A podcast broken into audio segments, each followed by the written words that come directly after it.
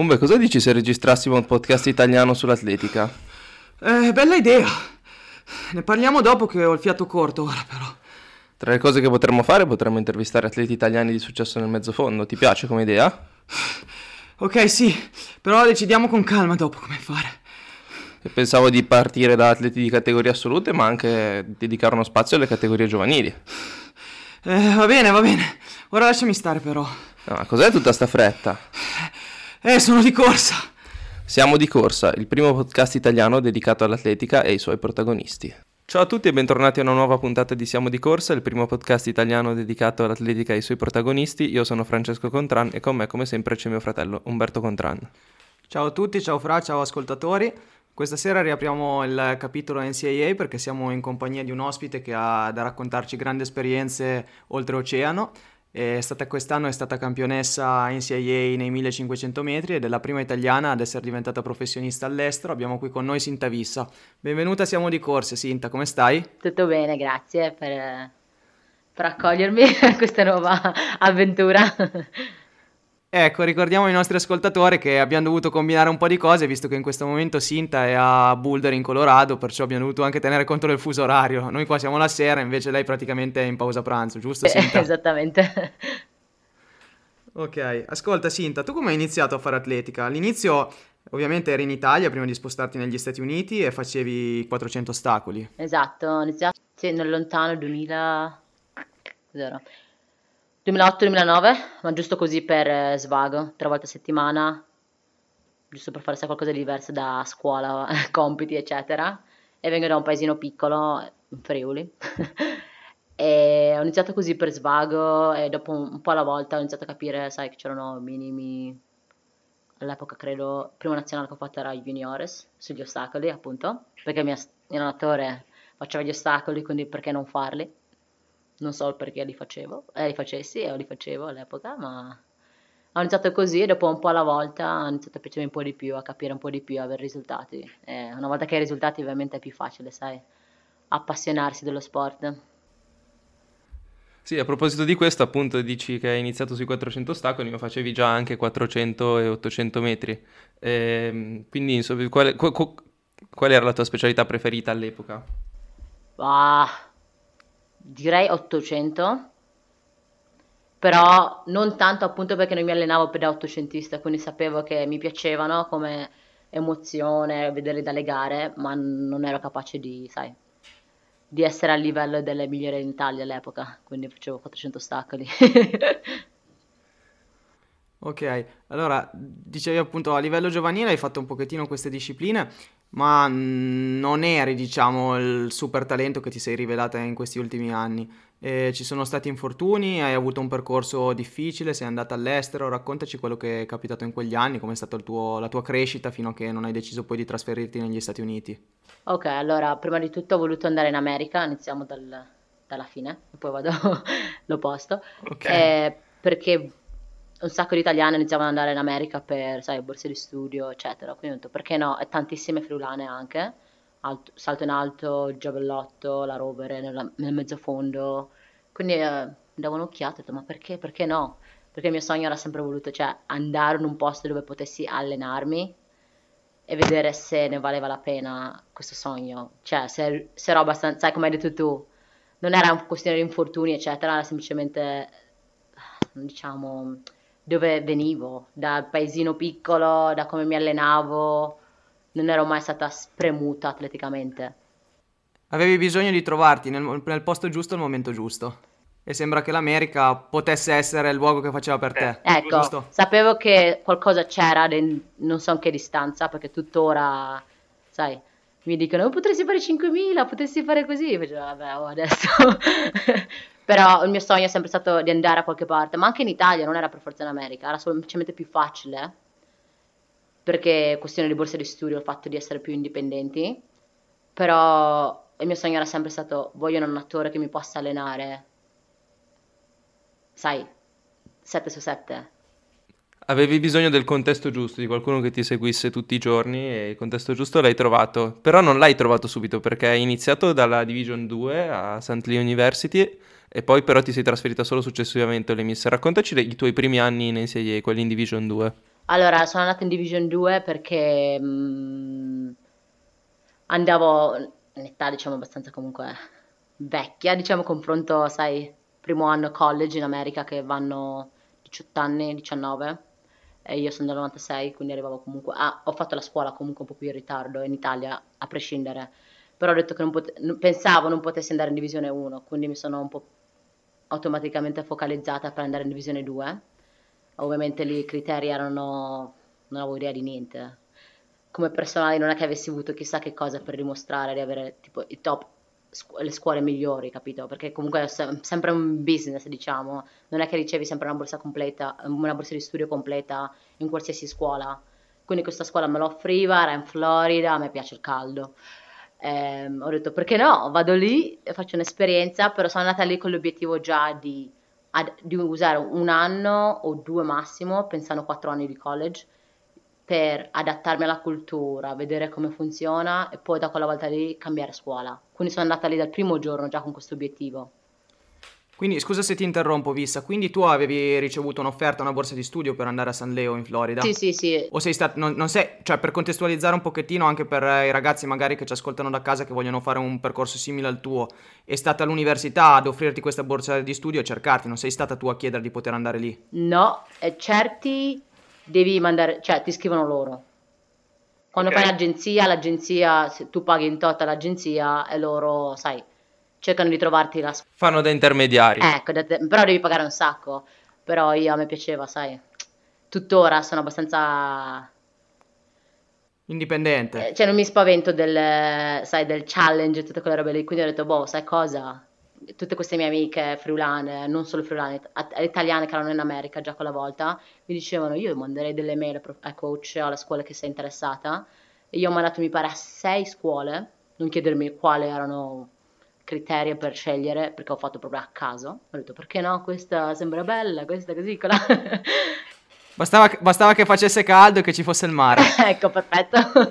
per il primo anno non voglio andare in un posto dove devo andare a, a fare un'esperienza nuova e deprimermi, quindi capito?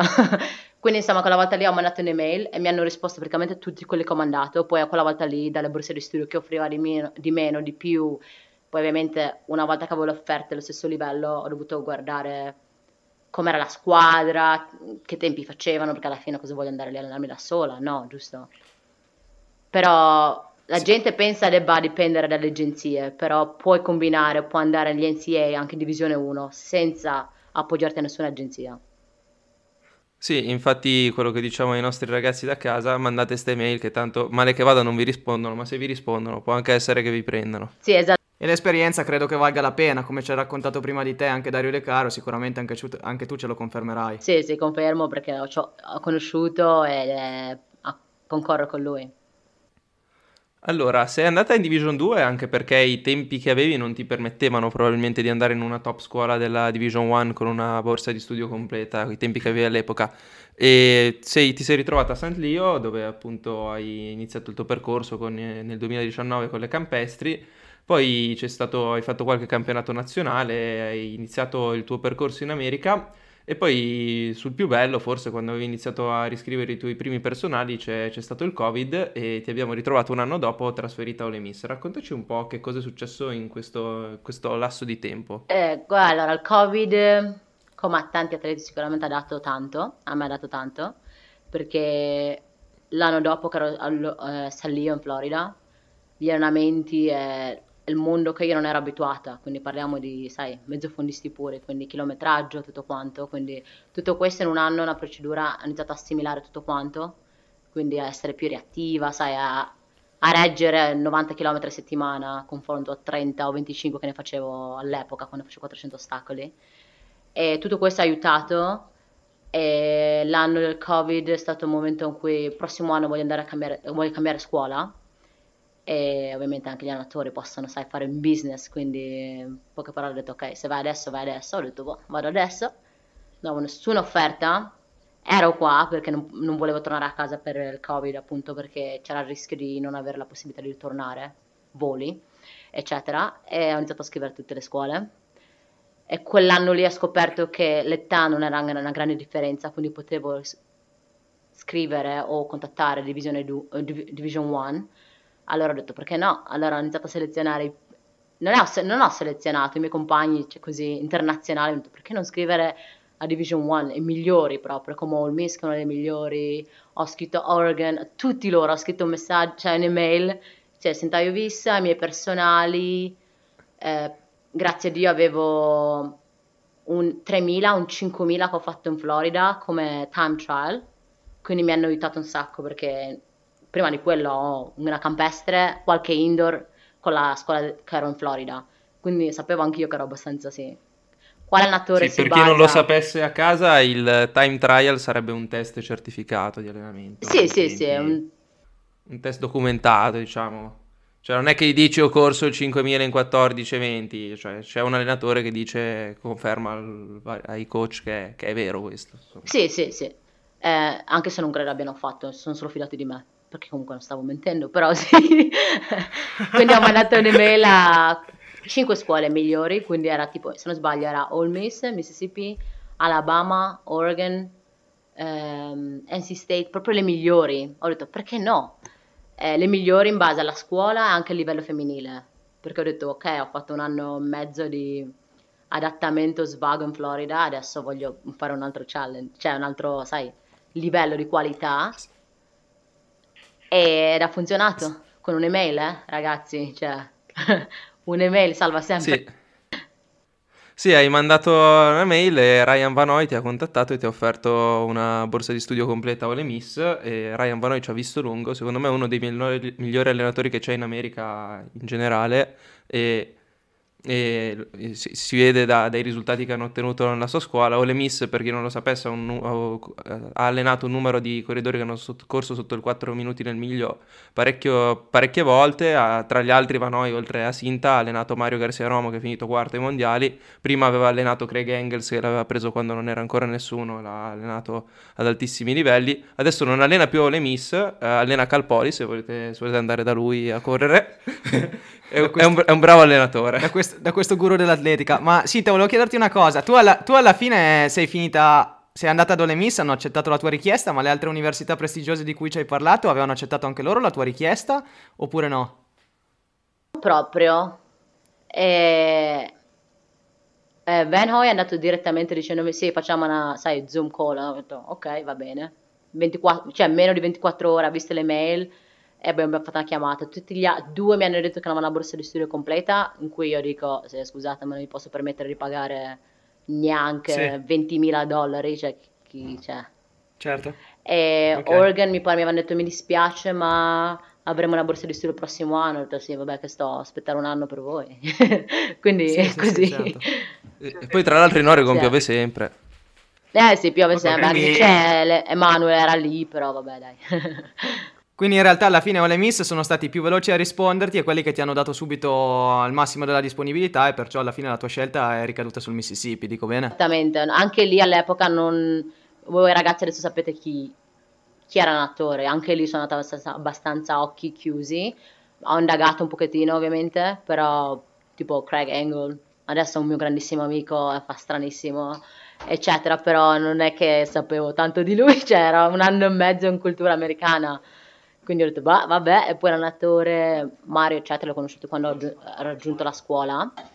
E mi ricordo che ho fatto la prima chiamata, lui era stra carico, mi fa, eh sì, ho visto i tuoi risultati, arrivi a 400 ostacoli, quindi come coach secondo me è uno dei migliori appunto perché non si basa su un tempo o su quello che c'è scritto sui social, ma aveva visto delle gare che ho fatto a Trieste, ho visto due nove che hai fatto a Trieste, cioè, cosa? Eh, ho trovato tutto su YouTube, eccetera, quindi sa, sa il suo lavoro e sì, sì. questo è anche un insieme di cose che mi ha reso forse la persona che adesso, l'atleta che sono adesso. La sua grinta, certo, la e... determinazione di allenare, di darti, sai, quello che magari sempre, mi è sempre mancato. Esatto, ma il, il, trasferimento in sé da San Leo a Ole Miss come è stato? Hai trovato un ambiente molto diverso rispetto a quello da cui provenivi? Come ti sei ambientata inizialmente nell'Università del Mississippi? Allora, io sono abbastanza so- socievole, sociale, socievole, sì. non mi faccio problemi anche se inglese, magari l'inglese che sono arrivata qua non era perfetto, io pur di parlare parlerei al muro per dirti, pur di stare da sola. E quando sono arrivata l'ambiente era diversissimo perché Sallio il 90% eravamo internazionali, quindi il nostro inglese chi se lo cagava, cioè nel senso ci capivamo tra di noi accento francese, accento tedesco, spagnolo, italiano, cioè nessuno si faceva nessun problema. Invece quando siamo andati al Mississippi erano più americani e americani sono un po' strani culturalmente e caratterialmente, quindi mi è stato un pochettino, sai, di... Però ho usato l'atletica come sfogo, come, sai, distrazione, perché boh come tutti, non, dip- non, sai, non è che c'è un'età, diciamo, sai, per essere più coraggiosi o non sentire la mancanza di casa o tutte queste cose, debolezze, diciamo. Le ho passate, però una volta che le gare iniziano, sai, inizia a confermarti, a farti vedere che sei brava, tutti cambiano. tutti sono educati, tutti sono nini, sei piena d'amore, tutte quelle robe lì. Bene, bene. Vabbè, comunque è stata una scelta azzeccata perché hai trovato un grande ambiente anche dal punto di vista sia dell'allenatore, sia dei compagni di, di squadra, sia degli allenamenti in sé, perché infatti nel 2021 hai avuto dei notevoli progressi un po' su tutte le distanze. Raccontaci eh, di cosa sono stati frutto questi progressi e come è andata quella stagione. Allora, il frutto secondo me è l'anno che ho fatto come esperienza in Florida mi ha aiutato per adattarmi, giusto? Quindi quando sono andata nella seconda scuola dove noi non avevo dovuto fare tutto, tutta la procedura con lui, sapeva che chilometraggio facevo, che tipo di atleta ero, che persona ero, che personalità avevo, quindi è andato direttamente sui lavori in cui avevo bisogno di lavorare, quindi alta qualità. Eh, chilometraggio non ho fatto molto di più, ho fatto sono 65 miglia, quindi sono sui 115 settimana. Eh, adesso che hai tirato fuori la cosa delle miglia, eh, è stato difficile adattarsi a capire da minuti al chilometro a minuti al miglio tutte queste cose qua? Perché... Sì, sì. Infatti ho tipo il Garmin, l'applicazione Garmin in chilometri e Strava ehm, l'orologio in miglia giusto per, sai, paragonare, capire, però adesso sì, lo faccio abbastanza... È, più, è sempre più difficile fare il ritmo, il ritmo è sempre difficile, miglia come, diciamo, devo correre 11 miglia o quel che è, è più facile per me. Invece quando okay. mi dice tipo pace, cioè ritmo, eh, fai questo, faccio, eh, vabbè, non lo so. ok, quindi una conversione ti è venuta naturale, l'altra ci stai ancora lavorando. Sì, sì, sì. E cosa stavo eh. dicendo? Sì.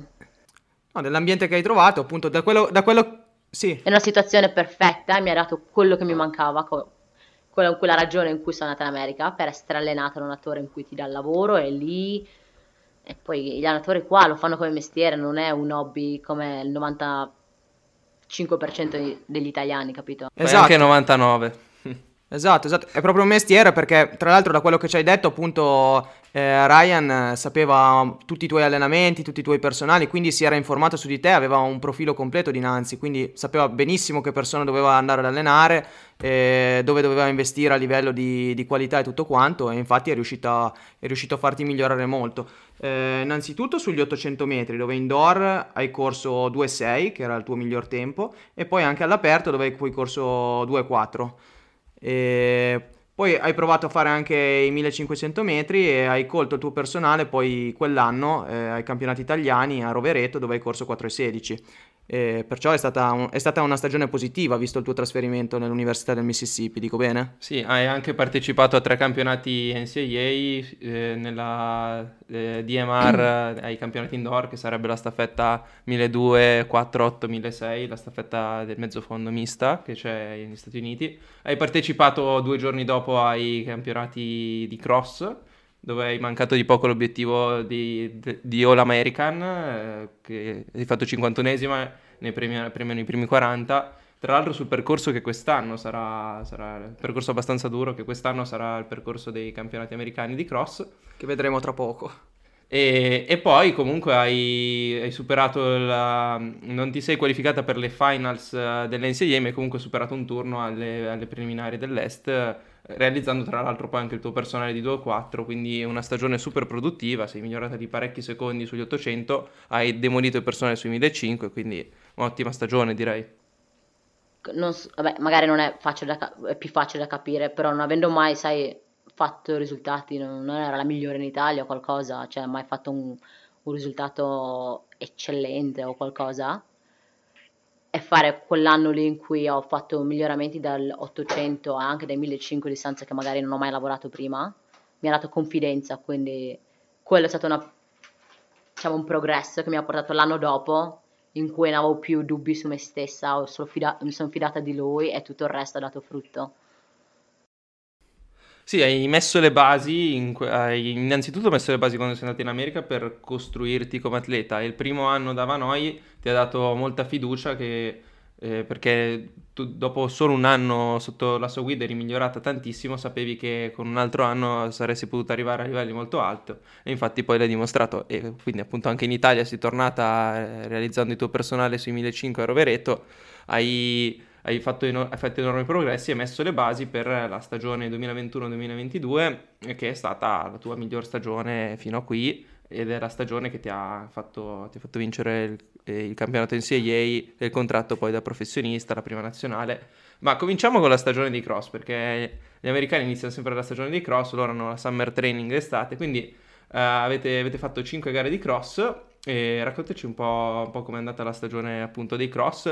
Uh, Ole Miss come, come scuola è una scuola forse più di mezzo fondo veloce, però ha sempre dato priorità anche ai cross.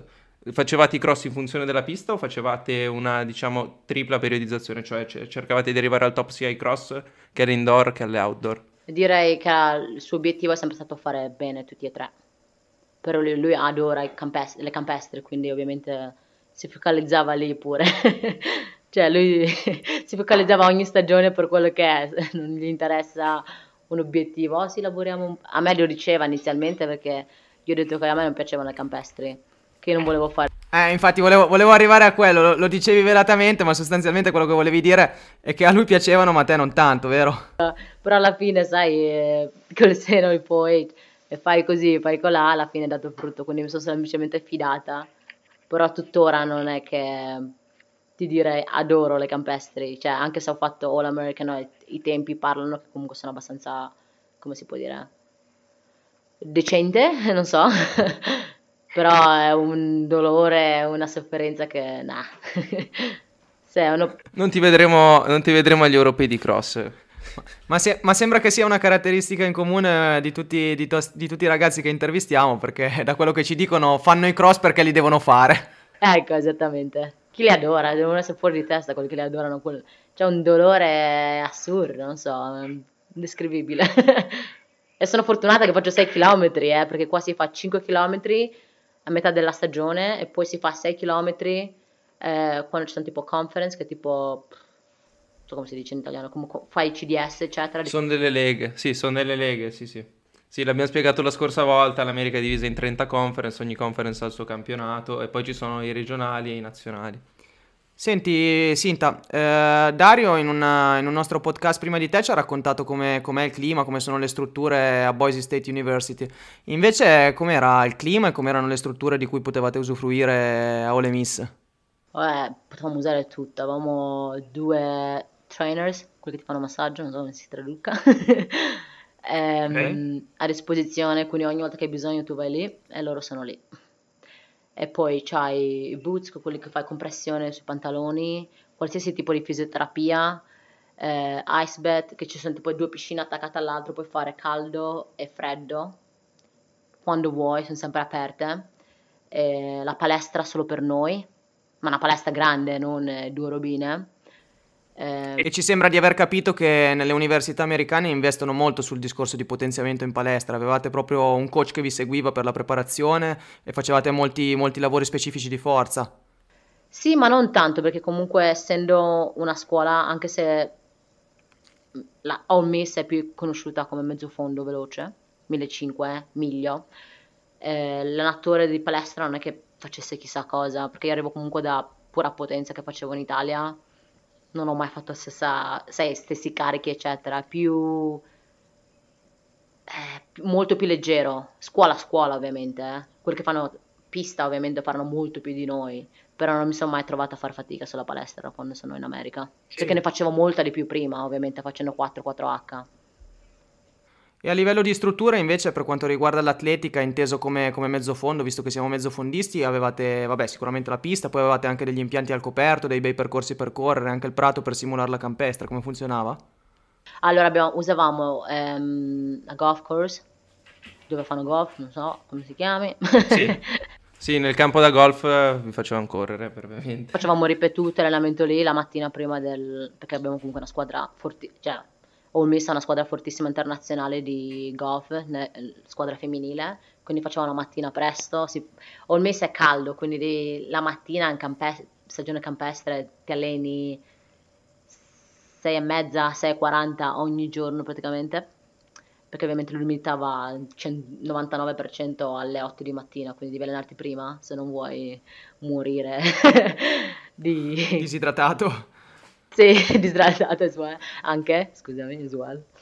Um, e poi il resto, insomma, un indoor di 300 metri, in cui delle volte era abbastanza differ- divertente perché comunque la scuola ha una squadra fortissima di football americano, quindi delle volte ti trovi questi armadioni che fanno la loro palestra con la musica, noi facciamo ripetute lì, facciamo fatica, loro vanno in mezzo, camminano con le cuffie, eh sì, io sto correndo come un idiota, tu lei che si ma... Cioè, è bella, una cultura proprio, sai, come nei film diciamo. sì, sì, sì. Sì, poi la cosa, la cosa, bella negli Stati Uniti, appunto, raccontavi questa cosa che vi, alleva, vi allenate nel campo da golf, che il campo da golf è usato per quello ed è usato anche per gli allenamenti d'atletica. Infatti si vedono tantissimi video dove ci sono i coach che vi seguono con i golf cart. È bello che vi fanno queste riprese con la macchinina, per loro è una cosa normale, però qua in realtà non si vede mai. Ma se uno ci pensa, per seguire una gara sarebbe un'ottima soluzione, perché comunque chi la segue sta molto comodo, ha un'ottima visibilità e penso che sia bello anche dal punto di vista del pubblico può anche darti, sai, tipo i tempi, eccetera, cioè è più facile piuttosto sì. aspettare. Sì, sì. Dipende che ripetute fai. Delle volte facevamo tipo 400, cioè sai, con i cinesini, 400, ogni 400 era lì che ci urlava, si muoveva, però sai, possono fare quello sì. che vogliono. Cioè il mondo del business nello sport qua è un mondo anche se ve lo descrivo non lo capirete mai, dovete, dovete vederlo. Se uno, non ci, se uno non ci vive non riesce pienamente a realizzare. E come clima ci dicevi cald- caldissimo a inizio stagione e poi nel resto della stagione è sempre molto caldo o l'inverno diventa un po' più rigido? Un po' più freschetto, cioè l'anno scorso abbiamo avuto 5 giorni o 6 di neve, perché Mississippi è comunque abbastanza, cioè South State, però comunque mix, bipolare delle volte, dipende sai, dal clima. Sì. E abbiamo avuto un paio di corse lunghe la domenica che erano meno un 5 gradi. Quindi diresti, wow, Mississippi, però a caso ci sono quei giorni in cui è freddo, però tendenzialmente cioè, adesso diamo, diamo, per scontato che siano meno 5 gradi Celsius, perché poi lì c'è anche la conversione Fahrenheit, non si capisce più niente tra miglia, metri. Parlo in Fahrenheit, non mi piace. ok, ok, perfetto, ci fai un favore, grazie. Ok, torniamo ai campionati di cross, quindi vabbè, nella post season, cioè la stagione dei campionati, hai fatto sesta ai campionati della Southeastern Conference, dove hai guidato la tua squadra vi siete qualificati per i nazionali con, eh, ai, ai, regionali, siete andati molto bene ai campionati nazionali eh, in generale, dove tu hai fatto 33esima e hai fatto l'American. Non, non, mi ricordo quanto siete arrivati come squadra, ma forse uno dei migliori risultati della storia della scuola. Sì, sì, era la miglior, ehm, miglior risultato. Mi pare che eravamo arrivati noni o ten, decimi, decimi forse.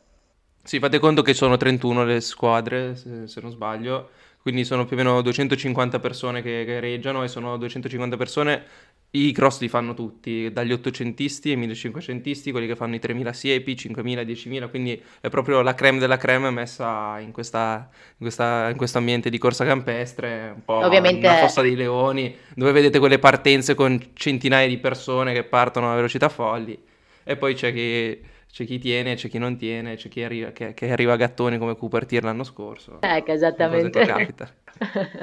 Parte come una gazzella e poi arriva come...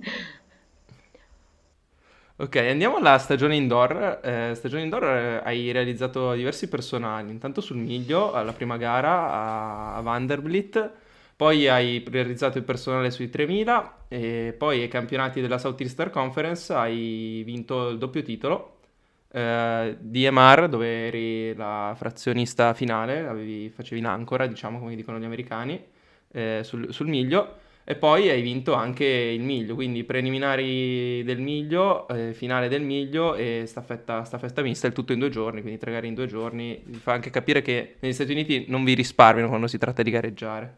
Dalla disponibilità non ti risparmiano mai. Un attimino, guardate chi c'è qua. Ciao. ciao! Ciao Mario! Oh, ciao Mario! Te l'avrei chiesto dopo se ci permettevi di salutare Mario e Jordi che sono i nostri idoli. Comunque ne approfittiamo. Just to say hi to you. Oh, hello. He's a big Uh, fan of you. okay, nice to meet Spanish you. Rocket! Are you guys? Yeah, like yeah, yeah. Yeah. You guys recording a podcast? yeah, interview. Nice, nice. What did you talk about? Well, Just I guess I'll just listen to it. yeah. Well, something in Nice to Italian. meet you, yeah. Uh, mi chiamo Mario. Per chi non lo Ah, non sapesse, so, sorry. Mario Garcia Romo, quarto ai mondiali sui 1500 metri quest'anno. 3.30, uno scarso insomma. Scarso, esatto. Ah, Dio. Eh, Allora, dicevamo, vabbè, hai vinto doppio titolo ai campionati della Southeastern Conference e poi sei, sei andata mh, con l'intenzione di vincere anche i campionati della Division 1, eh, dove hai fatto il venerdì eh, la staffetta mista con, con le tue compagne, siete finte seste, hai fatto un'ottima ultima frazione, mi pare attorno ai 4,30 sul miglio, che per chi non lo sapesse è equivalente a un 4,13 sui 1.500, grosso modo. Poi i preliminari del miglio e poi la finale, che è stata una gara un po' tattica, dove sei arrivata seconda quando Michele De Genero è partita a 400 metri dalla fine, hai provato a seguirla, ma lei ne ha avuto di più, ti sei poi presa la rivincita outdoor. Sì, esattamente. È stata un campionato, sai, mi ha lasciato un sacco di rammarico. Quindi ho avuto tutta, diciamo, un mindset, diciamo, un, un focus per le outdoor che ero abbastanza, sai, determinata a fare diverse tipi di tattiche di gara, dove mi ero detta a me stessa e al mio allenatore. Mi pare che la prima gara al freddo, era l'apertura, avevo fatto qualcosa di, non mi ricordo neanche tempo, ero arrivata seconda e il resto gli ho detto non voglio perdere neanche una gara quest'anno, qualsiasi tipo, batteria semifinale, e sono riuscita a mantenerla. È una questione mentale, però l'ho fatto. Sì, la sconfitta ti ha acceso qualcosa dentro, avevi deciso che non volevi più perdere, avevi deciso che volevi prendere, prenderti il tuo titolo. Hai iniziato una stagione outdoor veramente ad altissimo livello, prima in Florida dove hai corso 2-1 sugli 800, gran personale, e che ti avrebbe permesso tra l'altro di partecipare ai campionati NCAA anche sugli 800, poi hai deciso per i 1500. E poi il mese successivo eh, alla- ai campionati outdoor hai vinto di nuovo il, il titolo della Southeastern Conference su 1500 correndo in 4.8 che se non sbaglio è il tuo personale allora. E poi qualche, qualche mezz'ora dopo hai corso i 5000, hai fatto quinta sui 5000, quindi ragazzi in America vi fanno correre anche due gare nello stesso giorno, 1500 e 5000. Qua in Italia arrest- vi arrestano se provate a fare una cosa del genere, però, però in America è, è necessario per la squadra. Sì, ma sottolineiamo soprattutto un 5000 corso sotto i 16 minuti, che non è proprio da tutti, ecco. Eh, quella era un... Sì, e, e appunto ho fatto un paio d'ore dopo un 1500 corso in 4.8, quindi, quindi è- Un allenamentino leggero.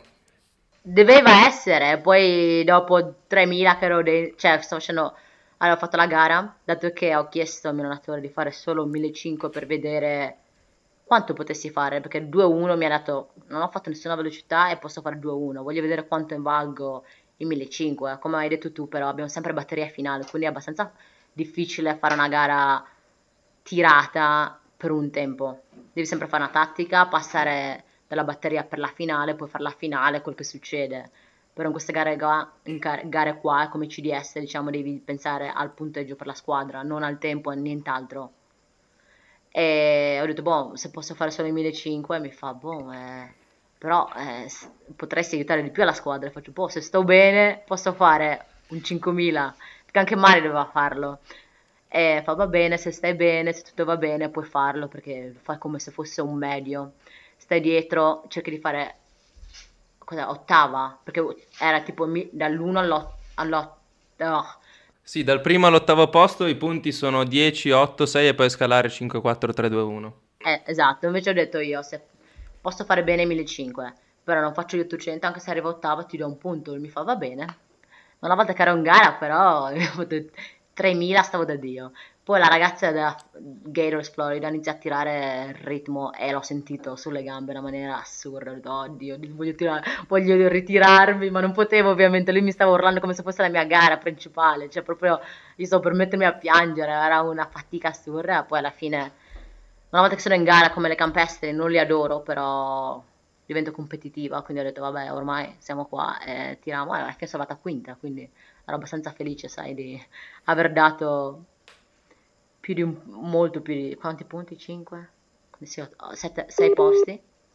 Non, non so, rinnego l'averla fatta perché appunto per quel tempo lì adesso anche l'allenatore del mondo professionista dice ah ma hai fatto col tempo lì dopo 1500 potremmo lavorare su, sui 5000 capito? quindi sono Però il, dato certo è che sicuramente ti ha dato delle ottime basi di consistenza atletica perché poi il mese seguente quando ti sei presentata eh, ai campionati NCAA a Eugene in, in, Oregon eri sicuramente molto pronta ad affrontare i due turni eh, preliminari e poi la finale. Hai fatto benissimo, hai corso due splendide gare e sei diventata tra l'altro penso la prima italiana nella storia a vincere un titolo. Già forse eri stata la prima italiana ad aver colto una medaglia nella, nella gara indoor e così sei stata la prima ad aver vinto un titolo NCAA. Sì, e tra l'altro in che cornice? Abbiamo detto che Dario è il primo che abbiamo intervistato che ha corso nel nuovo Hayward Field, tu sei stata la prima che intervistiamo che ha vinto nel nuovo Hayward Field, esatto. quindi tantissima roba. Esatto, solo gente importante. Com'è stata, com'è stata la gara lì agli NCAA? Tu correvi sicuramente per vincere, avevate già impostato la tattica con il tuo allenatore, raccontaci la finale, come l'hai vissuta e io l'ho vista qualche ora fa perché volevo essere fresco, ricordarmi un pochettino tutto quanto, ma raccontamela tu che sicuramente sai meglio di me. Allora, la batteria ovviamente, come sempre, sai, essere freschi, non fare troppo lavoro, cioè, cioè non fare la lepre a tutti, andare lì e qualificarsi serenamente. Mi fa, puoi stare, mi- cioè, basta che tu sia top 3, mi fa. Cioè, va bene. Però stavo da Dio, stavo benissimo, ho detto dai, vado lì, provo a allungare gli ultimi 8, cos'era, 60 metri, qualcosa, giusto per sentire come sentivano le gambe. Eh, ho vinto la batteria, poi la finale ero serena, ovviamente, sai, non volevo fare lo sbaglio, quindi ho detto non voglio fare lo stesso sbaglio e so quali erano, il fatto che non ero 100% in gara. Indoor e outdoor, cioè indoor dalle outdoor è diverso ovviamente perché il coach è praticamente lì accanto a te che senti praticamente tutto quello che ti dice e lui mi diceva vai qua, vai là, io faccio praticamente tutto quello che mi ha detto e lui è consapevole che abbiamo fatto un sacco di cavolate per quella gara lì.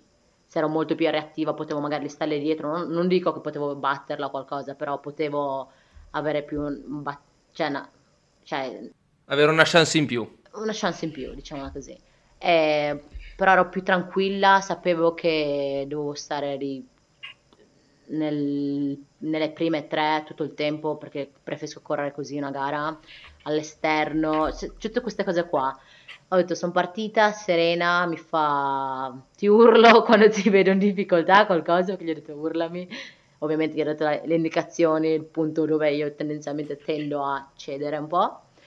Ehm, sui 1500 e benissimo, come hai visto il video, non so se hai visto la mia reazione, quando ho visto la maglia bianca, ovviamente il mio cervello ha fatto uno più uno, quindi sapevo che era lei e ho detto no, eh, no, anche questa volta. E allora lì detto... Sì, per chi non avesse la gara, Michele De Janeiro è partita ai 250 metri alla fine e Sinta tu eri in testa, ha, ha cercato di attaccare per chiudere all'ingresso della curva, Sinta l'ha vista, l'ha tenuta fuori e poi una lunga sofferenza sul finale perché immagino che quegli ultimi 50 metri siano durati parecchi secondi nella tua testa, ma forse anche parecchi minuti. Perché il fatto di con- non ho mai fatto una gara così in vita mia. Non ho mai fatto tutto questo controllo, cioè girarmi, controllare dove era, ma il fatto di avere questa paura, ah, adesso mi vola, no, e non voglio farlo ancora. Ho detto oh, preferisco farla così, però è stata veramente un'emozione, poi vincerla, il boato, il campo è bellissimo, l'energia degli NCA, la gente per lo sport, per l'atletica, proprio dai numeri, cioè è pazzesco, poi ovviamente ti senti tipo sai, una VIP diciamo, direttamente eh sì. fare l'intervista, ti dicono vai qua, vai là, dici wow. Di fatto sei diventata una VIP. Comunque, eh, per ricordare la casa un pochettino e descrivere la gara, hai chiuso l'ultimo giro in 61 secondi e sei arrivata, hai vinto con il tempo di 4,9, che tra l'altro la, la tua, in quel momento era la tua seconda prestazione di sempre. E hai dimostrato di essere in un ottimo periodo di forma perché poi qualche giorno dopo eh, ti sei presentata a Castelloni in Spagna dove hai corso in 4.04 cogliendo il tempo per partecipare ai mondiali che si, quest'anno si tenevano sempre lì ad Hayward Field a Eugene. Eh, esatto. Eh, com'è stata la tua preparazione in vista dei mondiali e la tua esperienza nella rassegna iridata? Raccontaci un attimo quello che è successo e come ti è parso. Allora, quando ho fatto gli NCA, mi ero... Van Hoy, sa tutto e tanto cervello, ha pianificato di fare questa gara qua perché gli NCA puoi fare un tempo decente, ho fatto 4-8, però sapevo che valevo molto di più degli allenamenti che facevo nell'ultimo mese e avevo bisogno di fare una gara, sai, tattica, gente con cui andava a percorrere il tempo. E dato che Mario andava a casa... Sì, una gara tirata. Tirata, sì, scusami. E, dato che Mario andava a casa abbiamo pianificato di fare una gara andare insieme a qualche parte degli, direttamente dagli NCA assieme e fare una gara e abbiamo trovato questa qua a Castiglione che dovevano esserci un sacco di atleti diciamo che volevano correre 4-0-0 4-1 ovviamente Benoit ha dato sai ha usato le sue conoscenze agenti eccetera che fanno questo business che Mario era già nel business non io però in quel momento lì. E sono andata a fare questa gara qua in cui sono andata dietro la Federica del Buono manco sapevo che gareggiava però alla fine ci siamo ritrovate nella gara una gara assai bellissima perché ovviamente non vai lì per, sai, dovevo vincere la batteria, qualcosa, sapevo che ero in forma e non avevo niente da perdere, quando sono andata lì ho avuto un po' di dubbi, però vabbè, un po' di sbaglietti comunque, però ho visto 4-4 ho detto, cavoli, cioè, questo tempo l'ho appena fatto, cioè, incredula, poi ovviamente, sai, il fatto che sapevo che era vicinissimo, non era il minimo per, gli eh, per i mondiali, era vicino. Era molto vicino, Era sì. molto vicino, però con il ranking eh, potevi rientrare. Sì, anche perché tra l'altro il titolo in 6 ti ha dato dei punti per il ranking, è un campionato prestigioso che aggiunge punti in più oltre a quelli che uno prende già per il tempo che ha fatto, quindi ti sei qualificata per il ranking, prima però una tappa ai campionati italiani dove hai colto una medaglia d'argento dietro a Ludovica Cavalli, e poi i campionati del mondo. Raccontaci l'emozione della tua prima nazionale assoluta. Bellissima. Ovviamente nessuno sapeva chi fossi, sapevano con lei, ah, sei quella che studia in America, corre in America. Sì, però sono sempre italiana. Però è stato divertente. Conoscere tu- eh, gli atleti li conoscevo, però diciamo i tecnici della federazione, che ovviamente tutti erano curiosi di sapere la mia situazione, da dove sbuco, più, detto così, da dove vieni fuori, capito? Senza cattiveria, ovviamente. Eh, però la gara in sé è stata un, un sacco di emozione perché la mia batteria era, non per dire una scusa, però una delle batterie più forti. In cui mi sono beccata, sì, che la campionessa mondiale con 3, 30, 3,54 o 55. Quindi sapevo chi avevo con me. Quindi mi sono un po', sai, innervosita, presa un po' dalle emozioni, però alla fine una volta che lo sparo è partito, sono andata in gara, ho fatto tanti pastrocci, ma quella era esperienza perché non, sono- non- non ho mai gareggiato con persone di questo livello e speravo per quel, sai, quella- un'altra fortuna di avere piccolo Q, qualificazione, però alla fine non sono riuscita, quindi è stato bello come prima esperienza, speriamo di averne, di farne molti di più, diciamo. Sì, in realtà non sei rimasta fuori di tanto, è vero, hai fatto dodicesima nella tua batteria, ma poi di, Sì, di poi- fatto eh, c'erano tre- due o tre ragazze davanti a te. Sì, meno di prima. mezzo secondo Quindi- della, della Q piccola. Poi tra l'altro hai corso 4.07.33 in una gara in cui hai corso parecchio esterna, una gara nervosa, quindi hai confermato che comunque lo stato di forma c'era, secondo me hai fatto una buona figura, magari speravi di arrivare in semifinale perché probabilmente una- con una gara ideale ci saresti arrivata, però mancava anche l'esperienza a questi livelli. NCAA con 4 4-9 riesce a vincere, purtroppo, il- purtroppo per te il livello ai campionati del mondo era parecchio più alto e, e quindi eh, chiaramente non, non- eri neanche magari abituata a correre contro atleti di questo calibro, tu non hai fatto nazionali giovanili, l'esperienza internazionale un po' ti mancava, E però comunque secondo me ti sei comportata bene, quindi E da lì poi si è aperto un nuovo capitolo per la tua vita e soprattutto per la tua carriera atletica. Ma prima di venire a questo nuovo capitolo, volevamo chiederti eh, come impostava una settimana di allenamento, coach Vanoi? Allora, tendenzialmente o parli su di me?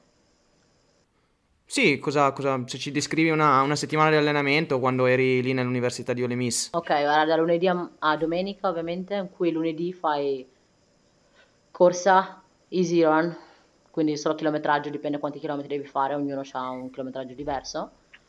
Quindi facciamo conto, io ne faccio 65 di miglia, quindi sui 100... cosa sei?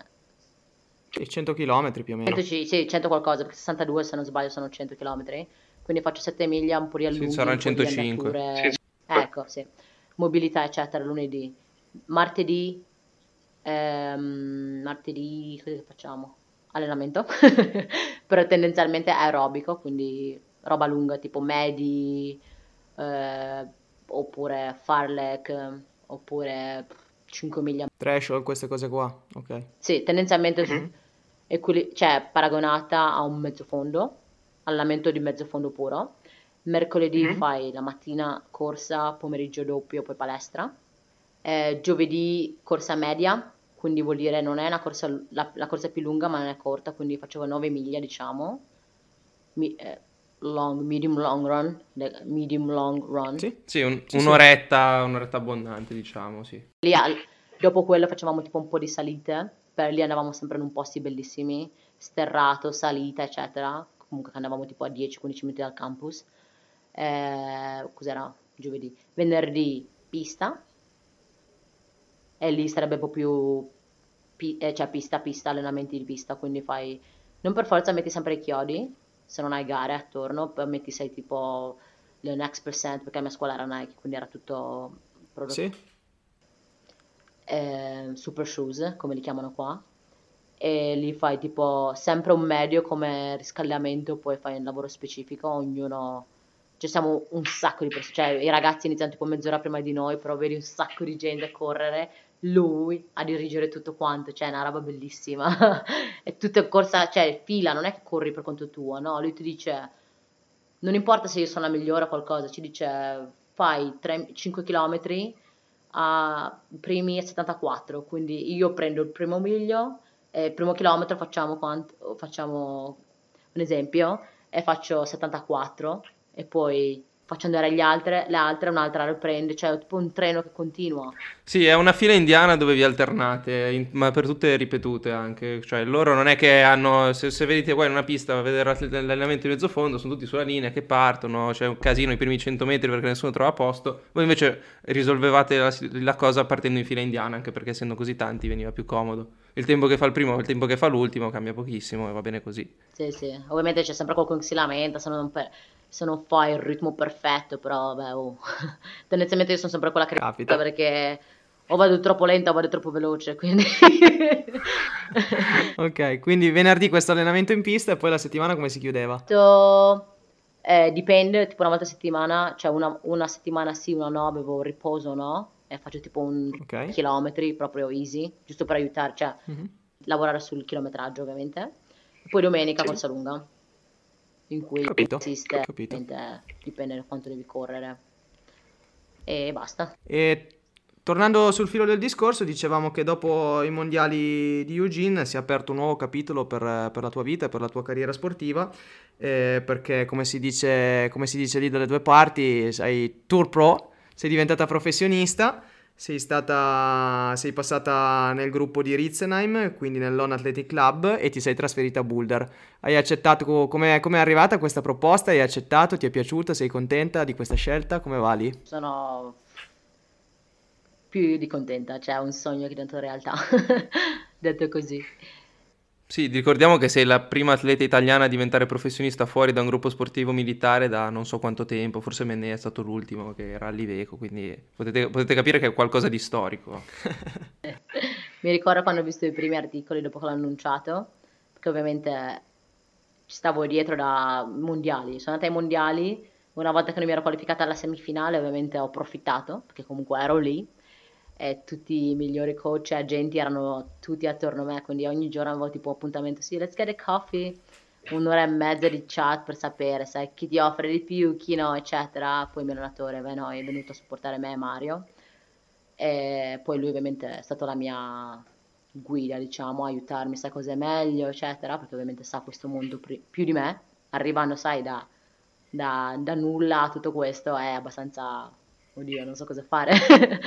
Ehm, quindi quegli giorni extra che ho avuto mi hanno aiutato, E ovviamente quando era il momento, ovviamente che c'è una procedura da fare. L'ho annunciato, ho visto tutti questi articoli, prima italiana, ho detto wow! E hai scelto, hai scelto subito di passare a On Athletic Club con, con Ritzenheim? Eh, no, erano delle opzioni. Stavo vedendo una- un gruppo con la Nike dove c'è, dove era Craig, perché adesso Craig ovviamente è tornato dalla Sì. Ok. Ben Hoy. Ok, ok, quindi Union Athletics Club, per capirci. Poi ASICS come brand. Eh, non so se seguite così tanto, però c'è una squadra di Hoka che fanno qua in Flagstaff, Z.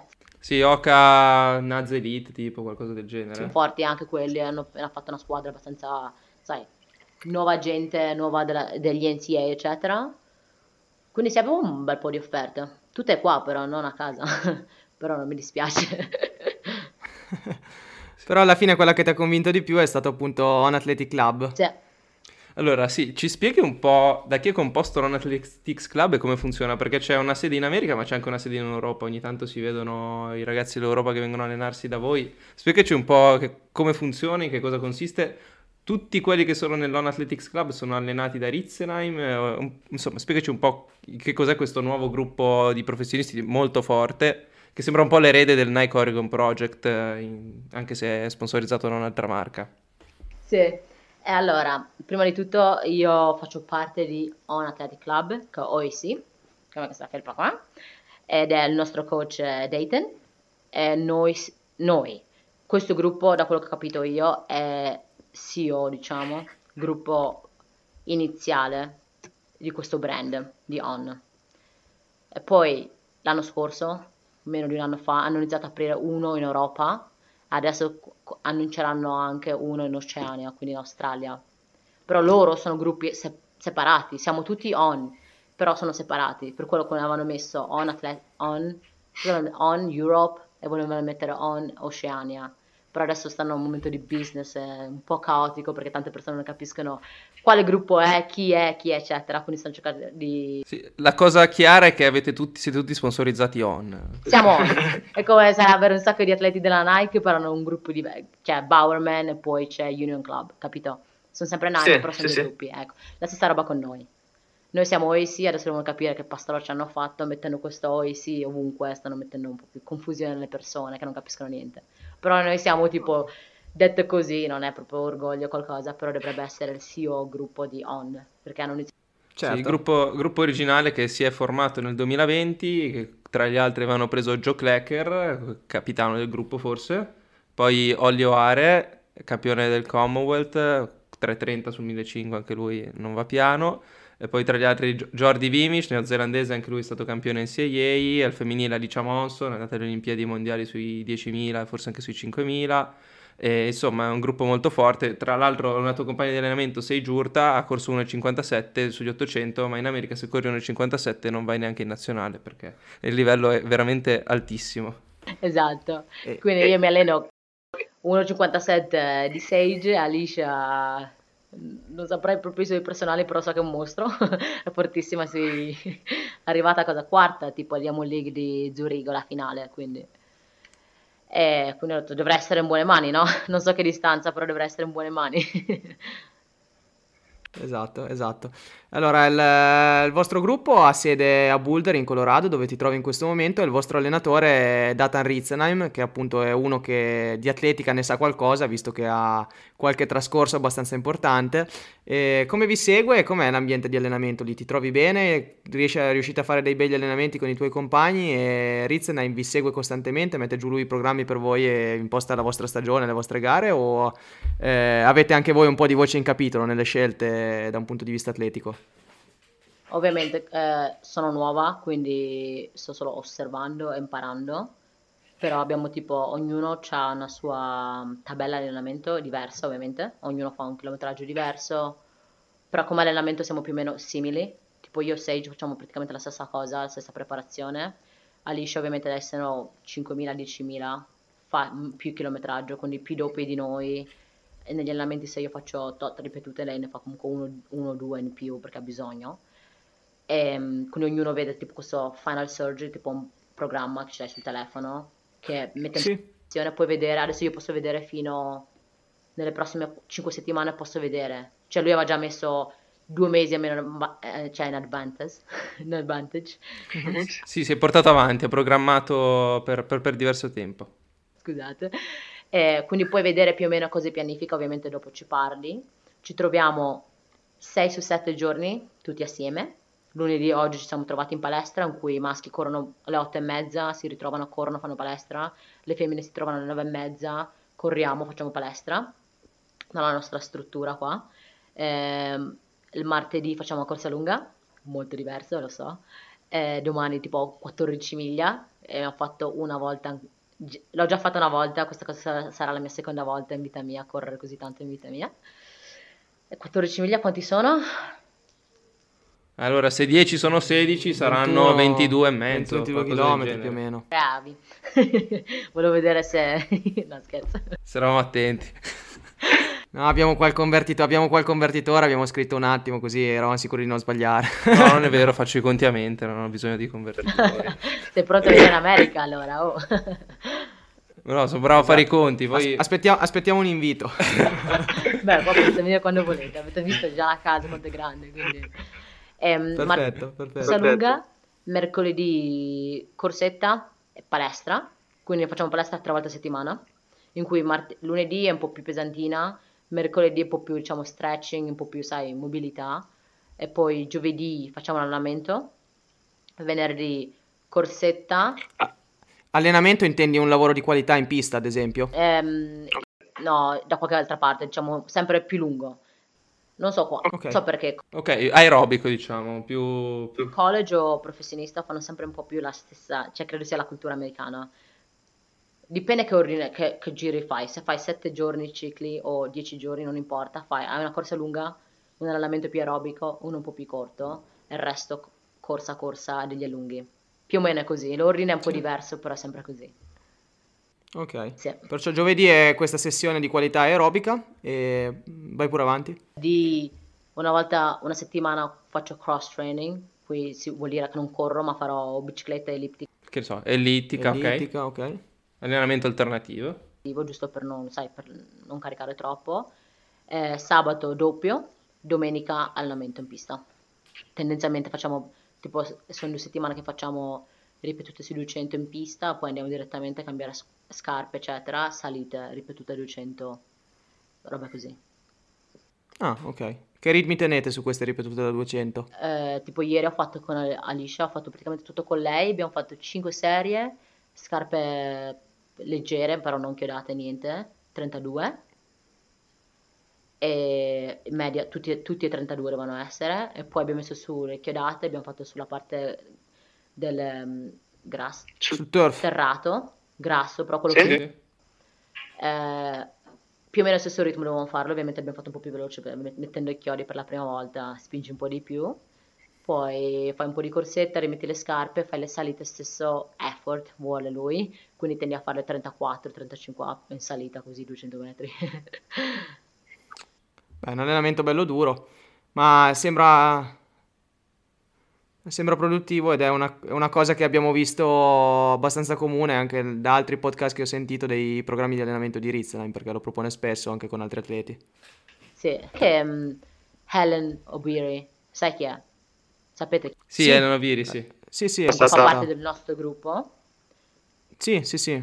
Infatti ha esordito nella maratona di New York con il vostro gruppo, infatti. Sì, sì, ovviamente prima maratona per lei, una campionessa in pista, sai. Sì, una, sca- una, scarsa anche lei. Abbiamo capito che lì a casa con te c'è solo gente che vale poco. Eh, Dayton è abbastanza selettivo. Lui vuole una squadra, solo gente che pensa che tu possa. Quello che ha detto a me quando stava cercando di recruiting. Ma sì, io certo. una squadra, solo gente che penso che, sai, può fare qualcosa. Faccio ok. io sono una di quelle. Ok, prima di arrivare alle domande finali, ti, vabbè, ti, chiediamo quali sono i tuoi prossimi obiettivi per la stagione. Ci hai detto che i cross non li farai, però ci sono gli europei indoor e ci sono i mondiali outdoor. Immagino che vorrai timbrare la presenza in nazionale azzurra anche per questi due eventi. Esattamente, facciamo una gara come, come squadra qua in Texas il primo dicembre, in cui farò 8 km di campestre. Quella è l'unica campestre che faremo e dopo, pochi giorni dopo quella, torno a casa, che comunque devo tornare, cioè volevo tornare per casa perché sono, in questo momento sono in una vista, il visto che si chiama ESTA, sa quello 90 giorni? Sì. Che sto lavorando sul visto, quello professionista che dura 5 anni. E quindi torno a casa per due settimane qualcosa, quindi torno al freddo in Friuli a allenarmi, sarà tosta, fare questi allenamenti di qualità da sola però. Ci proverò e poi ritorno qua e poco dopo mi sa che iniziamo le gare botto, diciamo, con le indoor. Tutte queste qua gare da professionisti, sempre visti dalla TV. E dopo da lì ovviamente l'obiettivo, come avete detto voi, è l'indoor. Non sappiamo ancora a che distanza ovviamente, perché adesso come adesso ho tanto aerobico, non so, il fatto che mi piaccia solo correre o il fatto, sai, Origini Etiopia eccetera sta aiutando in altitudine, quindi vedremo se faremo 8, 1500 o forse 3000 vedere com- come sono gli standard e minimi, quanto sono vicina, quindi indoor ovviamente vorrei, sai, vorrei riconfermarmi in azzurro e riuscire a fare meglio dell'anno scorso. E poi ovviamente le outdoor, che sarà un obiettivo sicuro. Un po' più lontano, però ovviamente anche lì rappresentare l'Italia. Sì, tra l'altro sarà impegnativo, penso, perché il livello di 1500, quantomeno in Italia, è salito molto negli ultimi anni, ma anche quello degli 800, quindi ci, ci saranno delle ragazze che ti daranno del filo da torcere, di sicuro la competitività non manca. Ne vedremo delle belle. Senti, prima di chiudere volevo farti due domande un po' più scherzose. Che cos'è Westfly Athletics? Westfly Athletics? Guarda qua, c'ho lo sticker qua. uh, Westfly Athletics è un gruppo di miei ex compagni di squadra, questo ragazzo qua, che ha fatto YouTube, gente college eccetera l'adora, però lui tira tutte quelle cazzate, parla di cavolate, però la cosa più, più divertente per la gente di college, high school qua, credo sia perché facciano vedere la qualità degli allenamenti che fanno con All Miss, quindi la gente è curiosa di vedere cosa fanno questa scuola di mezzofondisti, sai, veloce, quindi il fatto che abbia personalità, che abbia creato questo business attorno a sé lo rende abbastanza unico, diciamo. E poi un altro paio di domande, perché vabbè, abbiamo parlato solo del lato atletico, però c'è anche un lato scolastico, immagino, eh, visto che hai fatto l'università. Come riuscivi a conciliare scuola e studio? E un'altra domanda che, che hanno fatto, siccome tu eri un po', diciamo, la più forte del tuo gruppo, l'allenatore aveva un trattamento di favore verso di te o era, vi considerava un po' tutti uguali?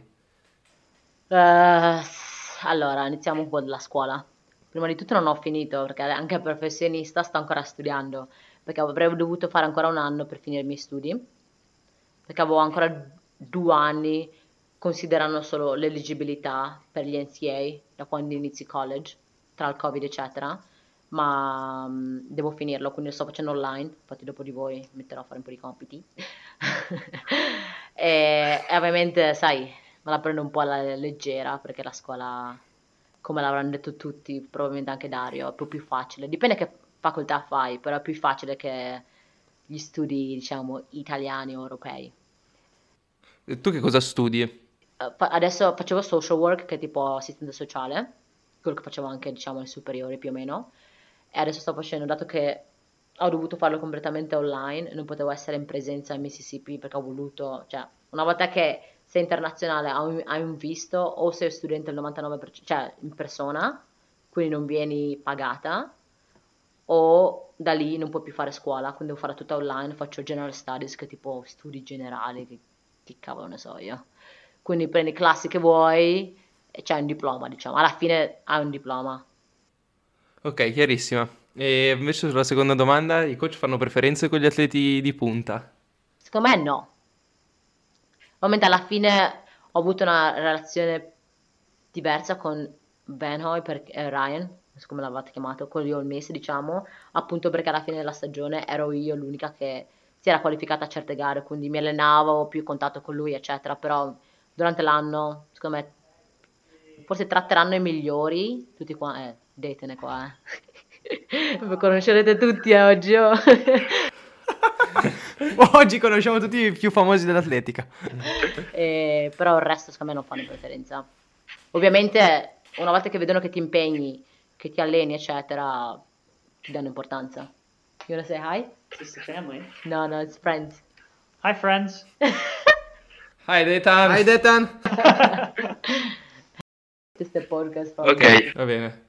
Visto che sei impegnata, a questo punto direi che possiamo chiudere. Noi Sinta ti ringraziamo per aver partecipato a questa puntata, che è stata abbastanza illuminante, e ti auguriamo un grosso in bocca al lupo per il proseguo della tua carriera e della tua stagione. Esatto, ciao a tutti, ciao Vissa. Quando torni in Italia chiaramente aspettiamo un paio di scarpe della ON come gadget per noi.